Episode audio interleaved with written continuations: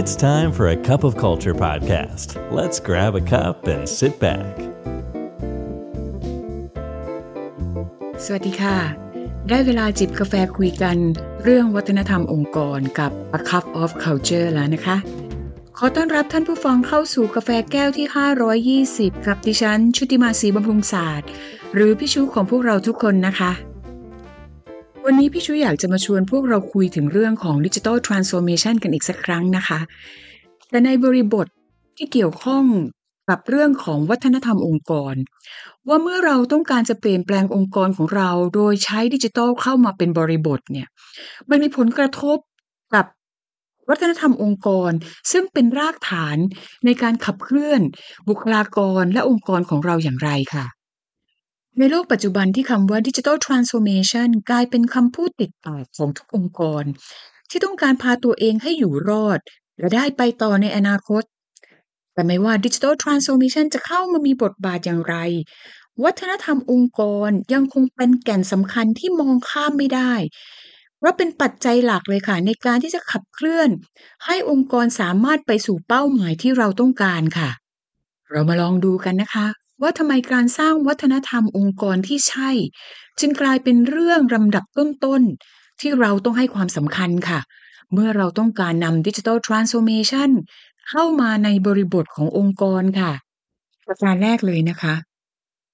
Digital Transformation ไม่ใช่แค่เรื่องของเทคโนโลยีค่ะ อยากจะฝากนะคะ ผู้บริหาร หัวหน้างาน หรือแม้กระทั่งทีม Digital Transformation ขององค์กรค่ะ เรื่องนี้เป็นเรื่องที่สำคัญมากนะคะ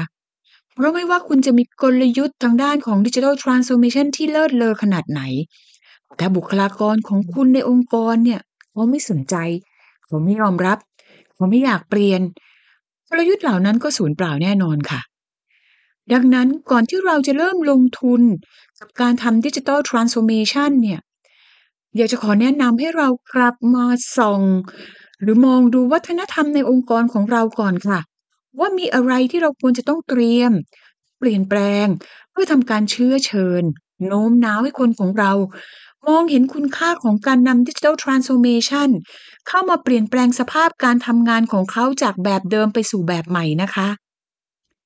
ประการที่สองของความสำคัญของวัฒนธรรมองค์กรที่มีผลกระทบต่อการที่เราจะสร้างดิจิทัลทรานส์โอมชันในองค์กรก็คือ ถ้าวัฒนธรรมองค์กรของเราเนี่ยมันไม่สอดประสาน หรือว่าผิดฝาผิดตัว ไม่สอดรับนะคะกับเส้นทางของการทำดิจิทัลทรานส์โอมชันสิ่งที่มันจะเกิดขึ้นก็คือ ผลกระทบในเรื่องของ progress หรือความก้าวหน้า รวมไปถึง productivity ของการทำ digital transformation ขององค์กรค่ะ และรูปแบบที่เราจะเจอกับสถานการณ์เช่นนี้ก็คือ การตอบรับต่อเทคโนโลยีใหม่ๆ หรือวิธีการใหม่ๆ ที่เราเรียกว่า adoption จะเกิดขึ้นอย่างล่าช้าค่ะ ซึ่งแน่นอนที่สุดก็คือมันจะเป็นการส่งผลถึงการสูญเสียประสิทธิภาพและประสิทธิผล ในการดำเนินการเรื่องของ Digital Transformation ขององค์กรนะคะ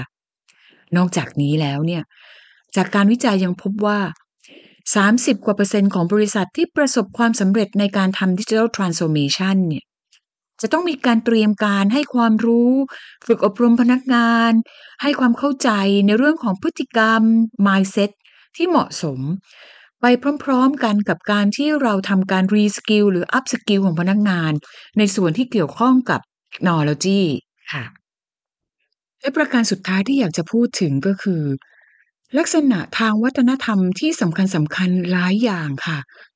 เป็นปัจจัยสำคัญในการส่งผลถึงความสำเร็จของเส้นทางดิจิทัลทรานส์โอมชันในองค์กร จากการศึกษานะคะ องค์กรที่สร้างวัฒนธรรมที่มีความโปร่งใสหรือ transparency มีจิตสำนึกของความรับผิดชอบหรือ accountability มีการกระตุ้นให้เกิดการค้นคว้าสิ่งใหม่ ๆ หรือ continuous learning เนี่ย จะประสบความสำเร็จและได้รับประโยชน์จาก Digital Transformation ในเวลาที่กำหนดหรือตามแผนงานที่กำหนดไว้ค่ะ ซึ่งยังรวมไปถึงการสร้างวัฒนธรรมของการพัฒนาการปรับปรุงอย่างต่อเนื่องด้วยค่ะ และเราจะมั่นใจได้อย่างไรคะ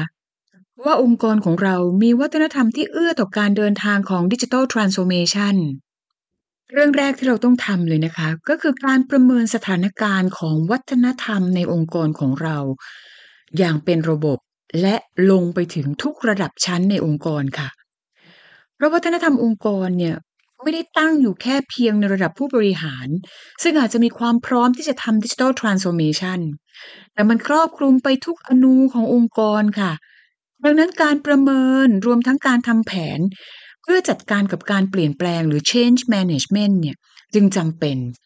เพื่อช่วยให้คนของเรามีความพร้อม และยอมรับกับการที่จะเกิดดิจิทัลทรานส์โอมชันในองค์กรที่กำลังจะเข้ามาค่ะ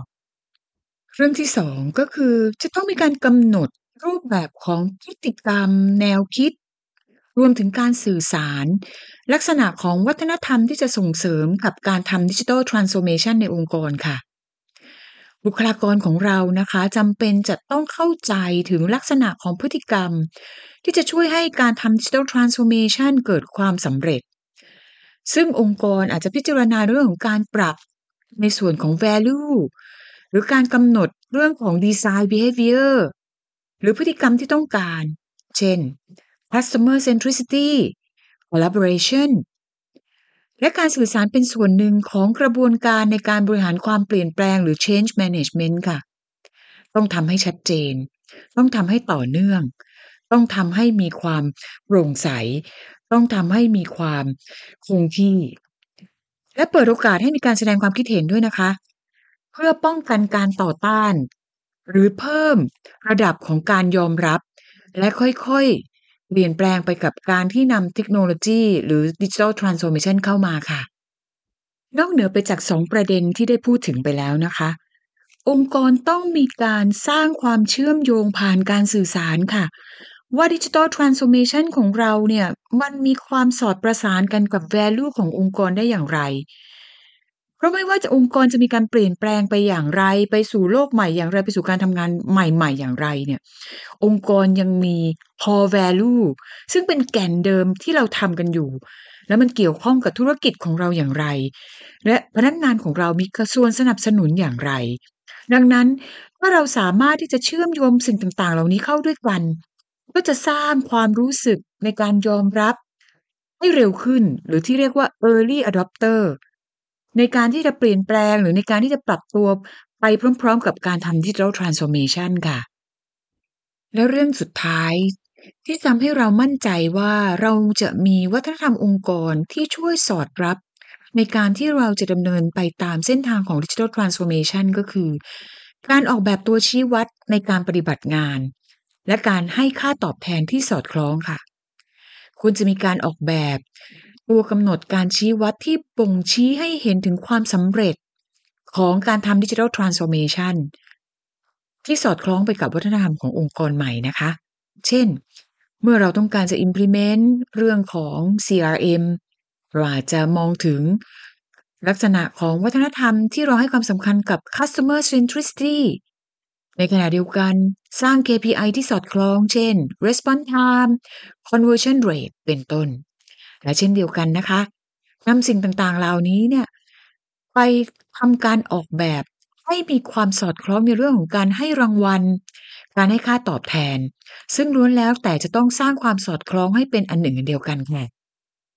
ถึงตอนนี้แล้วเนี่ยท่านผู้ฟังทุกท่านก็คงจะพอเห็นถึงความสำคัญของวัฒนธรรมที่มีผลต่อการที่เราจะพาองค์กรเปลี่ยนแปลงภายใต้ Digital Transformation Journey ของเรา ในช่วงท้ายนี้พี่อยากจะพูดถึง 3 สิ่งง่ายๆนะคะ ที่เราควรจะต้องนำมาใช้เพื่อสร้าง Digital Culture ในองค์กรของเรา เรื่องแรกก็คือเรื่องของการปรับให้เกิด Digital Mindset ค่ะ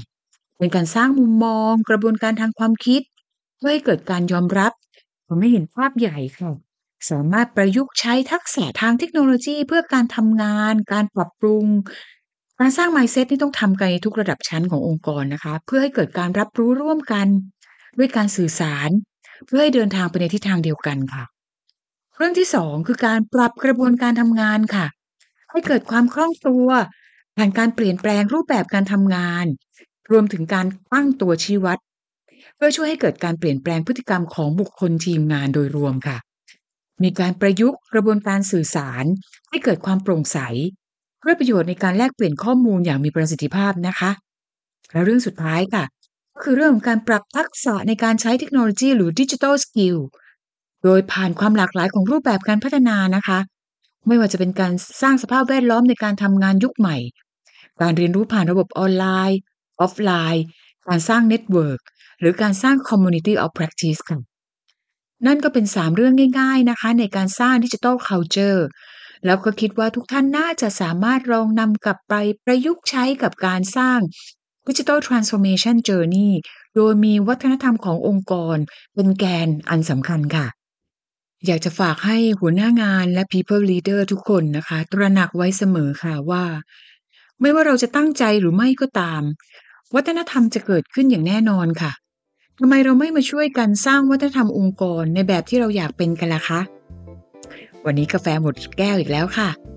กลับมาติดตาม A Cup of Culture แก้วต่อไปกับพี่ชุ แล้วลองมาดูนะคะว่าเราจะเอาเรื่องราวอะไรมาคุยกันในครั้งต่อไปค่ะสำหรับวันนี้ สวัสดีค่ะ And that's today's Cup of Culture. See you again next time.